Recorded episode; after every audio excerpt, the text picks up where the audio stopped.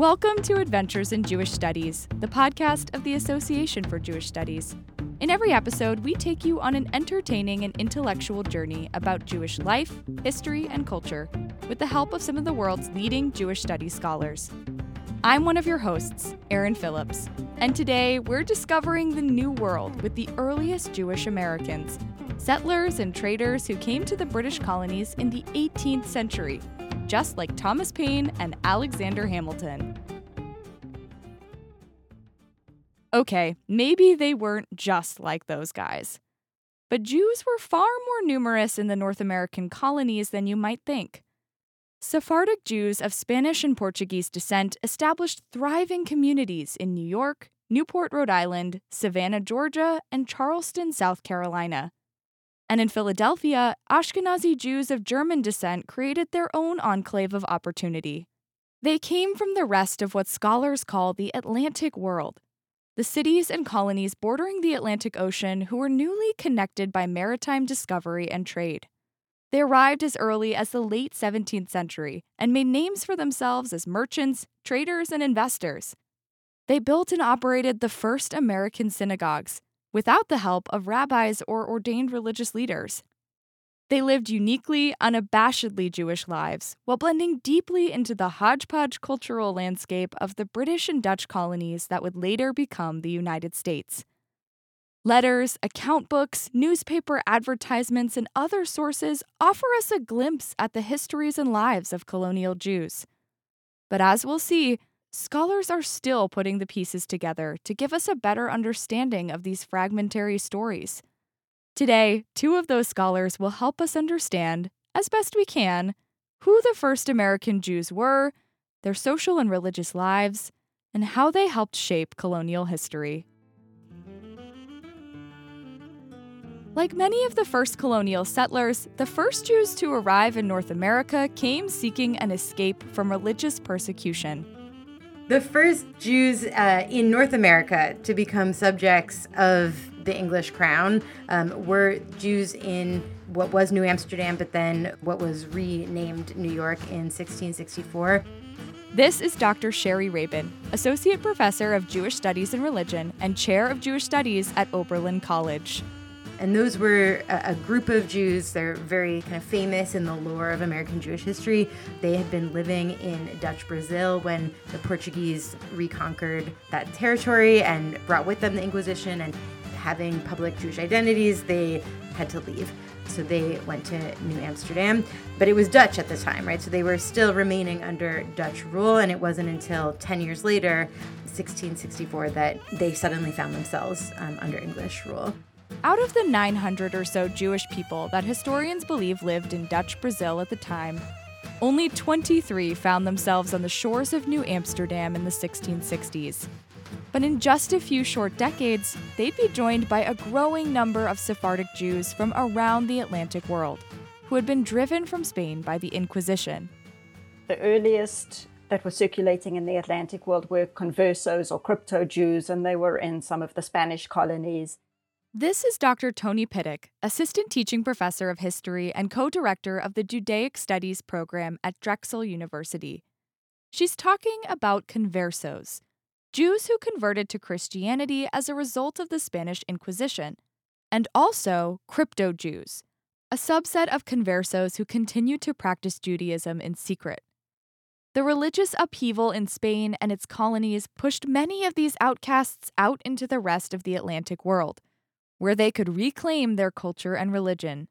So, when Jews were expelled from Spain and then later when they moved to Portugal, there were some Jews who opted to convert. They were called new Christians. So, so at the stage when, when they were circulating early on in the Atlantic world, they were operating as Christians, often called new Christians, Often they were identified as such, that they were not the same as other Christians. Some of them continued to practice Judaism in secret, and so hence the term crypto Jews. Uh, some of them did not. But, but so these were among the, the first people of Jewish descent who settled in the New World. And as the Dutch established colonies and then later the British, they Judaized and moved to both both to Amsterdam and to London and to the colonies associated with those empires. Dutch and British port cities like Amsterdam and London, as well as their colonies like Barbados and Port Royal, Jamaica, were some of the safest places Jews could settle, which Dr. Rabin notes is pretty ironic given some historical context. Jews had been banned from living in England in 1290, and it wasn't until the 1650s that Jews were sort of tacitly allowed back in English territory. First, actually, in in Barbados, and then after a big sort of public debate in in London. So when uh, English colonization, you know, began during that period, Jews weren't allowed to live in England um, altogether. Nevertheless, by the time crypto Jews and newly reconverted conversos were looking for safe places to land, the Dutch and British colonies were high on the list. And as these Jews left Spain, Portugal, and Brazil in search of freedom and safety, they brushed up against maritime traders. And some became involved themselves in the movements of goods and people. As these particular Jewish families took up trading businesses, each new port city they visited became a new opportunity. And these traders were the first Jews to turn their attention and the sails of their ships towards North American colonies like New York. Here's Dr. Pitock. So, especially early on, because there were no Jewish communities that were established, the people that went to the colonies were those who were looking for trade opportunities. So, they had some stuff of their own, what most of them must have had because it was too difficult to break into trade unless you had family connections, unless your family had some kind of capital unless your family was well established in trade already. You couldn't just show up in a place and say, I'm going to be a merchant now. I'm going to trade with you because there was a scarcity of cash. And so there were complex arrangements that had to be made to cooperate with someone in trade. So the people who came had to have been participants in, in usually kinship, sometimes ethnic trade networks. And so it was their connections to other people, it's the credit they had within these networks that, that gave them access, that gave them the ability to participate in, in commerce. Dr. Pitock explains that five port cities in particular became hubs for Jewish traders and migrants. So, before the revolution, five uh, centers, five Jewish centers, took root in, in what would become the United States. Um, New York uh, was one of the earliest ones um, Rhode Island, Newport, Rhode Island, although they only built a synagogue mm, in the years leading up to the revolution. There was also a community in Savannah, Georgia, and in Charlestown, uh, North Carolina. There was also a community that established itself in Philadelphia. In contrast to, to the Sephardim that I've been talking about, though, that community in Philadelphia was really established by Ashkenazi Jews, and so their whole profile was was quite different from the other Jews who arrived with their with their well-established trade networks. While most of these communities, as Dr. Pitock notes, were built up over time via the individual migration of Jewish traders, Philadelphia and also Savannah both offer exceptions. Dr. Rabin highlights the unique origins of the Jewish community in Georgia's port city. Savannah is interesting because um, that was a group of Jews being essentially sent by the Jewish community of London. Um, it was a group of 41 Jews sent to this colony, which the, Georgia was explicitly um, designed to be a sort of charitable utopia um, and a, a, refuge for um, religious refugees, which many of the planners just assumed that, that it was clear that they meant Protestant refugees, um, Protestants um, who were being persecuted in continental Europe by Catholic rulers. But the Jewish community of London heard, hey, refuge for religious minorities you know, a new utopian project, like we'll send our group too. so that is sort of an interesting example because it was a group that was sent by philanthropists in London rather than sort of individual gradual migration, which is what you see in Charleston. Despite differences in their origins, location, and size, The major centers of Jewish life in what would become the United States shared common social and religious structures, and the Jews who arrived to them, while they may have arrived from vastly different locations, shared a commitment to practicing Judaism in the New World.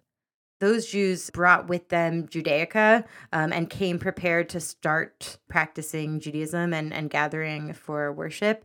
Dr. Pitock reminds us, however, that when it comes to religious infrastructure, these communities were starting from scratch, which meant gathering for worship looked a little different. There were no rabbis at this point, so it, there were lay leaders that oversaw the community, and they formed a board that coordinated all the needs of the community. And so it was the lay leaders who were usually the wealthy merchants who were in positions of authority. And so once there was a large enough community that supported sort of the growth of, of Jewish institutions. So um, historians have found have have suggested that in New York, um, Jews who were living there, but certainly by the turn of the 18th century, were gathering for prayer in either in a rented space or in someone's home. Um, they eventually built a synagogue of their own in 1728. And at that point, there was something like 30 families. So it took three decades, even a little bit more from the time that there, there might have been, you know, a quorum of, of Jewish men to, to form a minyan until they, they had enough of a community to, to justify building a synagogue. Even before they constructed their first synagogues, though, colonists began to establish the identities of their congregations. Early lay leaders chose names, structures, and meeting spaces for prayer groups. And these names tell us a lot about the types of worship that went on in the New World. Often, they mirror trends from the rest of the Atlantic world. Here's Dr. Rabin again. Yeah, so in general, um, in the sort of Jewish Atlantic world, um, as Laura Leibman has written about, there was um, a fervent messianism in many of these communities. And one place you can see this is in the name of the congregations. New York's congregation was Shearith Israel, Remnant of Israel. Savannah was Mikveh Israel, Hope of Israel.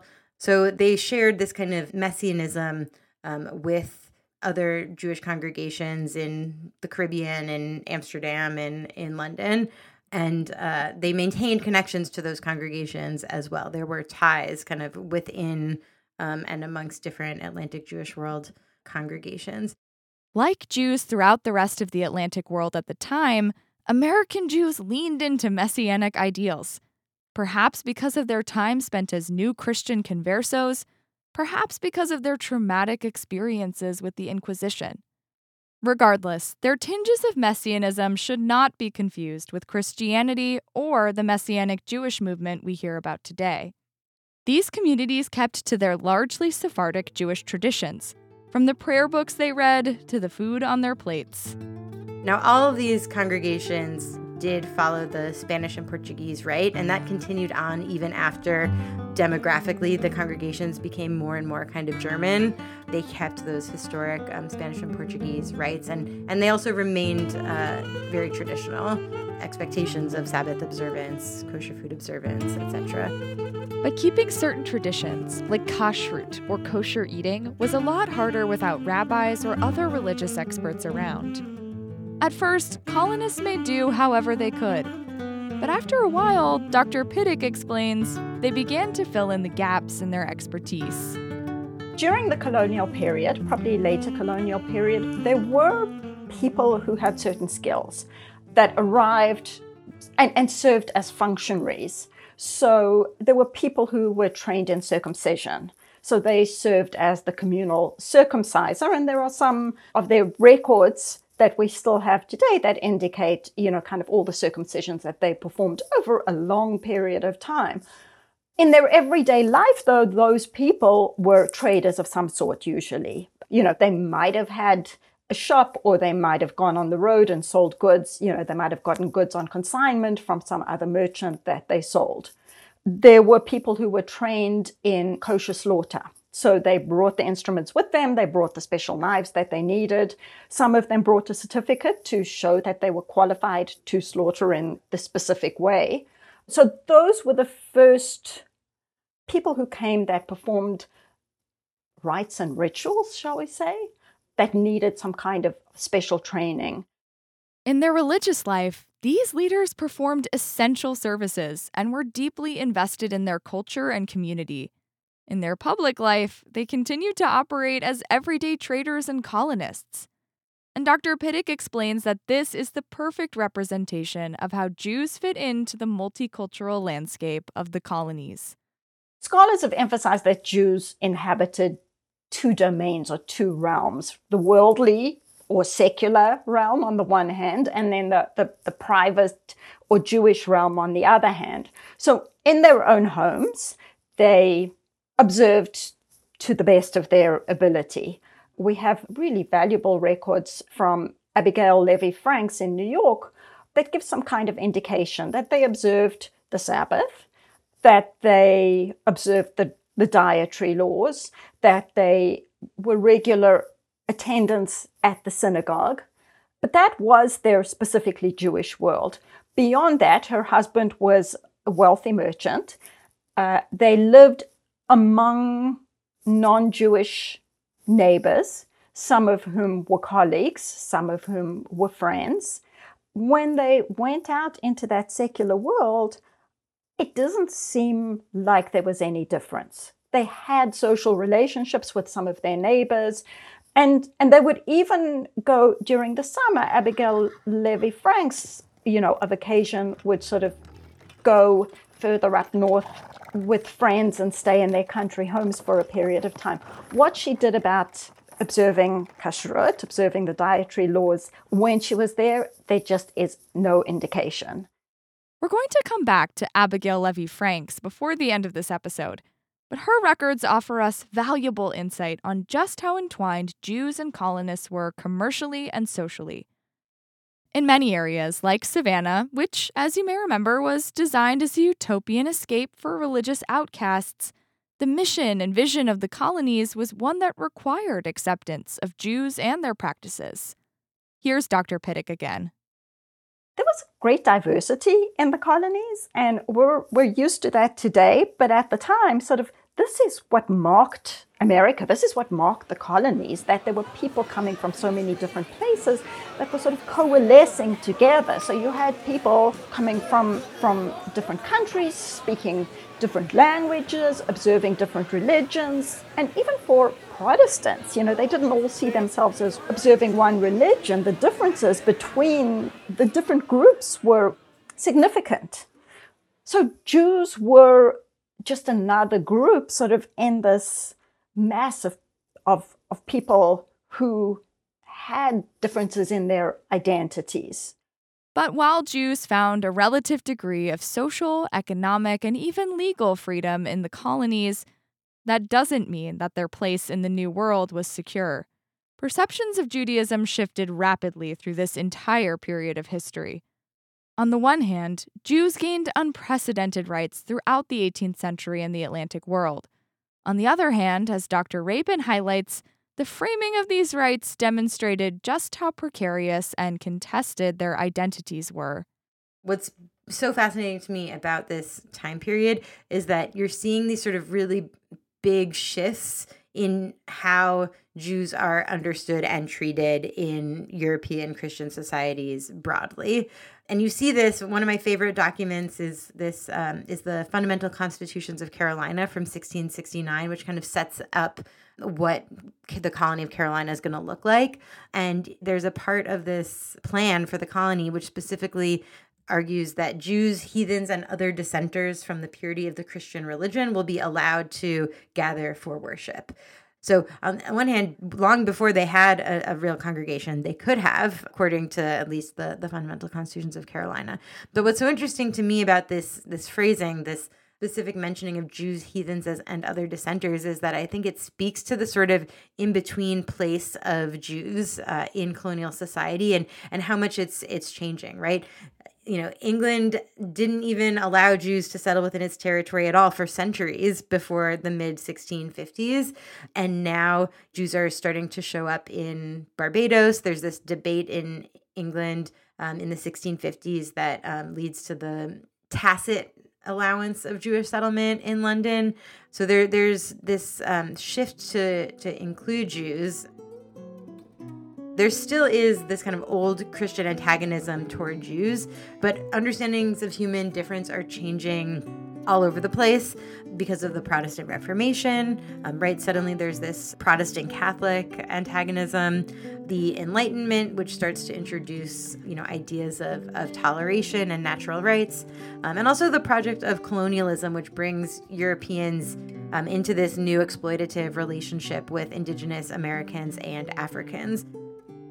In order to complete the picture of how Jews operated in colonial society at this time, we also need to talk about their relationship to whiteness. We've got a whole podcast episode exploring the question Are Jews white? But here's Dr. Rabin on the early North American colonial answer to that question. What you see in this period is that Jews do get access to a lot of rights but it often requires them being understood implicitly or sometimes even explicitly as Protestant dissenters. So you see this um, sometimes when there's um, naturalization laws for Jews, is that they get swept under a broader naturalization of, of Protestant dissenters. Amidst all these changes, um, white is emerging as a sort of new category that becomes more important than Christian in de- defining colonial society. Historians um, have written about literally how the word, you know, Christian is crossed out and replaced with white in colonial documents, um, which is in large part because indigenous Africans and Americans had started to convert to Christianity. So suddenly Christian felt a little too inclusive of people that they didn't want to include. But interestingly, the shift from Christian to white opens up this space for Jews to be considered, you know, as the highest kind of rung of colonial society and to be included as white. So, colonial Jews operated in a liminal space between Christians and oppressed groups like indigenous Americans and African enslaved peoples. They benefited immensely from the privilege of their skin color and their European origins, while still grappling with centuries of anti Semitism, distrust, and violence that often left them on the outskirts of full acceptance. Unfortunately, because of these intricacies, it's important to note that Jewish traders and colonists, like white settlers around them, did participate in the slave trade, especially in southern colonies like Charleston. Here's Dr. Rabin again. Yeah, so Savannah does eventually uh, get slavery and becomes a majority enslaved society um, by the end of the 18th century, and Jews participate in that there. And slavery is very much a part of Carolina from the very beginning. In fact, one of those early documents from the 1690s of Jews in Charleston is a writ of sale between two Jews of an enslaved man named Dick and enslaved people are referenced and, and named in many Jewish documents um, from this period, including business documents and also in wills. So, yeah, J- Jews, like other white colonists, um, European descended colonists, understood uh, enslaving people as a means of economic advancement, and they took advantage of it. It's necessary to acknowledge that Jewish economic success in the colonies did, in many cases, rely on slavery. Whether Jews were directly involved in the slave trade, owned slaves themselves, or did business with those who did, they benefited from a degree of whiteness that allowed them to exploit the labor of enslaved people, and they willingly participated. We're able to understand this troubling but important aspect of colonial Jewish history, though, thanks to business and economic records from the time. In fact, Beyond the subject of the slave trade, these documents are some of the most valuable source material we have in the study of colonial Jewry more broadly. Dr. Pitock explains some of the sources she turns to to fill in the details. Account books, where there are long lists of who owed a merchant or a trader money, what they had purchased from them, on the one side, and on the other side, what that merchant or trader might have purchased, right? What were his expenses? Who did he owe money to? So that gives a, gives a sense of who their business associates were, what book wealth they might have had, right? Keeping those records, and also the kinds of products that they bought, the kinds of things that they bought and sold. Newspaper advertisements often mentions of Jews, mentions of, of a marriage or someone's death. In some cases, and again, this applies to the poorer Jews, Jews who were indentured servants and had run away or who had stolen some items of goods from, you know, their their master, the person that they were working for, and their master was looking for them. The sources available allow us to piece together a vision of what life was like for Jews in the North American colonies, but they leave many unanswered questions particularly about the everyday Jews who were less involved in major trading and prominent business endeavors. And this can be frustrating for the scholars who study this period. Here's Dr. Rabin again. When I first um, started studying American Jewish history in college, someone told me you should study like the earliest of the history as you can. And so I went and started looking at the colonial sources and they were i basically like moved i, I abandoned colonial Jewish history because it felt like there wasn't um, enough. So there are out of New York, especially, there's um, letters um, from certain prominent Jewish families. In Savannah, we have the Sheftall diaries, the records that um, Benjamin Sheftall and then his son Levi maintained about the activities of the community. There's some amount of business records. In some places, not in Charleston or Savannah, but in other places, there are congregational minutes, like out of New York. There are wills, um, which we do have some of in Charleston and Savannah, and gravestones. Um, so there are sources out there, but it's it's not voluminous, and it certainly as would maybe be expected, certainly the the source base is biased in favor of those who were kind of wealthy and and prominent and had a sense of self-importance to to maintain their documents. This bias is one of the reasons Dr. Pitock likes exploring personal letters. While still quite formal, they offer us some of the best glimpses into colonial life and what it was like for all kinds of Jews at the time, not just wealthy merchants it's through the letters that I understand their Jewish practice because there'll be tiny little mansions. Or one person who lived in Reading, Pennsylvania, a small little town, you know, by car it's 45 minutes. I guess it was a lot further, you know, back then, but he owned a shop in Reading, Pennsylvania, and he would send letters. Many of them were actually written in Yiddish. The dates were always the Hebrew date. So that, you know, it gives you a little bit of a sense of their Jewish lives. It gives you a sense of their business lives because they show, oh, well, I sent this, you know, kind of, and I've paid someone else on your behalf. Um, and also their personal lives. You know, sometimes there were things that were going on in their lives that, that they mentioned. So they're really rich material. Because of the nature of this colonial record keeping, the families with the best preserved collections of letters and other documents have ended up becoming prominent characters in the study of colonial Jewry. While they may have been only mildly prominent at the time, the richness of detail around their lives has become a stand in for the hundreds of ordinary colonial Jews we may never know anything about. For Dr. Pitock, one such family are the Levy Franks of colonial Philadelphia and New York. There's two families, the Levys and the Frankses. So these were two Ashkenazi families starting out in London who, you know, kind of, there was just a very small population um, of Ashkenazim in London, and they were among them, and they were among the elites, very few elites um, in in that community. David Franks, one of Jacob Frank's sons, came to Philadelphia, and together with his uncle Nathan Levy, Moses Levy's son, they really formed the foundations, the seeds of the Jewish community in Philadelphia. Not because they necessarily established any institutions for congregational life, but because they made it possible for other Jews to to uh, migrate to Philadelphia to start up their businesses in Philadelphia. The Levy Franks, according to records, continued to play an influential role in Jewish life in colonial Philadelphia, all the way up until pre Revolutionary War. For many Jews, this period became a tumultuous moment that upended their business supply chains, forced them to rethink their identities, and even migrate to different colonies. While scholars generally agree that most Jews fell to the Patriot side, the Levy Franks were an interesting exception and case study. Here's Dr. Pitock again.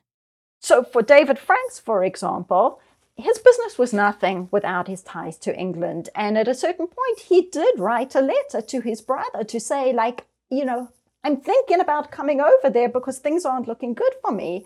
And his brother said to him, You're going to have a hard time starting out here. You know, you should stay there. A letter to David Franks from his brother Moses Franks in England.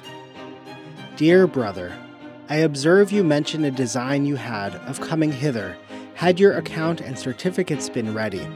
However mutual your friends are in their wishes to see you, they surely are more pleased that you did not put your intention in practice. This is not the time for such excursions. Every individual who have yet come here in this predicament have repented and wish it undone. Your sister Delancey finds it so.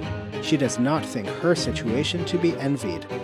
Think of this and do not let caprice of any sort nor any influence prevail on you to quit your own home where you can live the master of your own time and of your own will and disposition, circumstances which nothing can compensate the loss of. Your affectionate brother, Moses Franks. David Franks did stay at his brother's behest, but with complicated ties to England, his situation in revolutionary America took a turn. Here's Dr. Pitock again.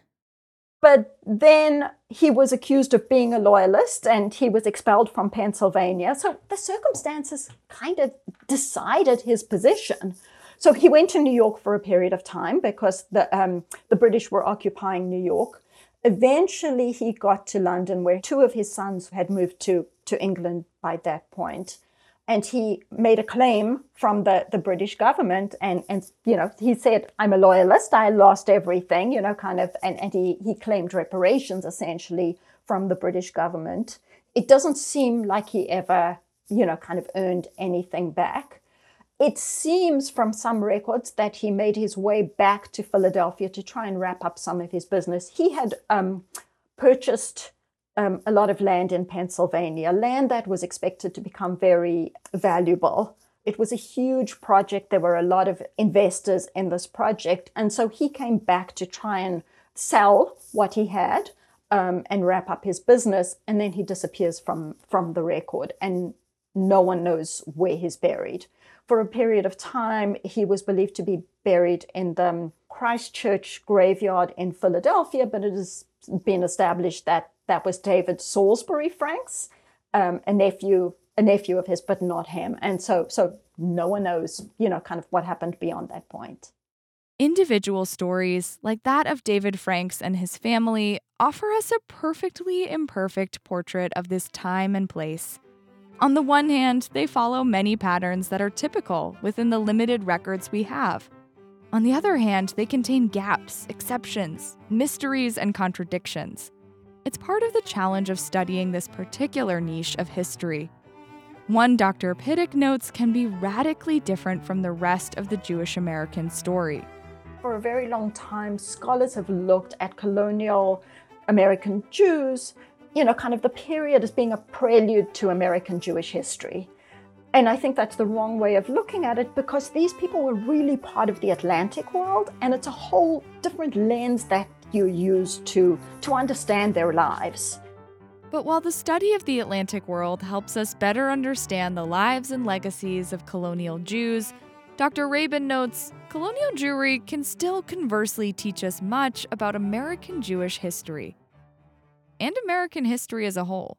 It helps show the deep Jewish roots in the places that became part of the United States. Early on in the sort of field of American Jewish history, that was a real real focus is is proving Jewish bona fides as Americans by showing the depth and the length of that history. Certainly in a time when there are still people questioning Jewish belonging. It's it's not nothing to be able to point to this long history. But I think, you know, sort of the flip side of that is showing kind of that this early period of history shows how entwined Jews have been in the country's history, including in its more troubling legacies.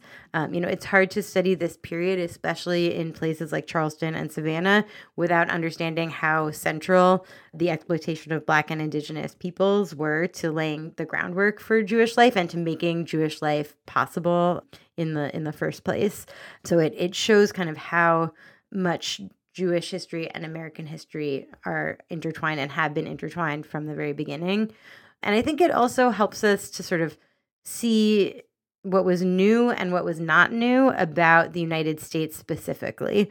Um, you know, I think it's tempting to see 1776 or 1789 as, you know, a radically new beginning. And in some ways it was, right? We have this um, new nation that's uninterested in Jews as such in all of its founding documents, which kind of assumes that European descended Jews are going to have rights. And that is notable. But that was not just the the sort of magical work of these documents out of nowhere, right? It was a process of a long history of reconfiguring the place of Jews in Christian societies on the part of Christians. And also, it's a product of the effort of, of Jews themselves living in these places for for many decades. So I think it provides important perspective on the the US to sort of zoom out and see that it was created by this this earlier uh, and longer history. The Jewish communities of colonial New York, Rhode Island, Philadelphia, Savannah, and Charleston were more than just a prologue to the rest of the Jewish American story.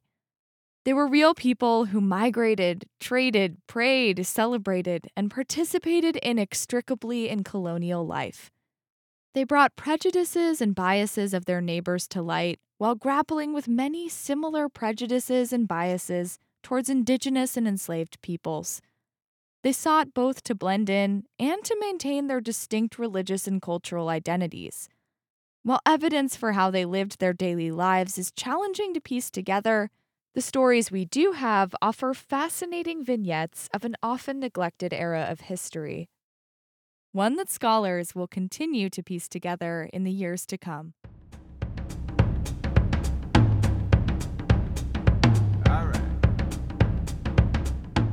Adventures in Jewish Studies is made possible with generous support from the Salo W. and Jeanette M. Baron Foundation and from the Diane and Guilford Glazer Foundation. The executive producer of the podcast is Warren Hoffman. I'm the lead producer for this episode. Moses Franks' letter was read by Adventures in Jewish Studies producer Avishai Artsy. If you enjoy the podcast, we hope you'll support it by going to associationforjewishstudies.org slash podcast to make a donation. The Association for Jewish Studies is the world's largest Jewish studies membership organization. It features an annual conference, publications, fellowships, and much more for our listeners. Visit associationforjewishstudies.org to learn more. See you next time on Adventures in Jewish Studies.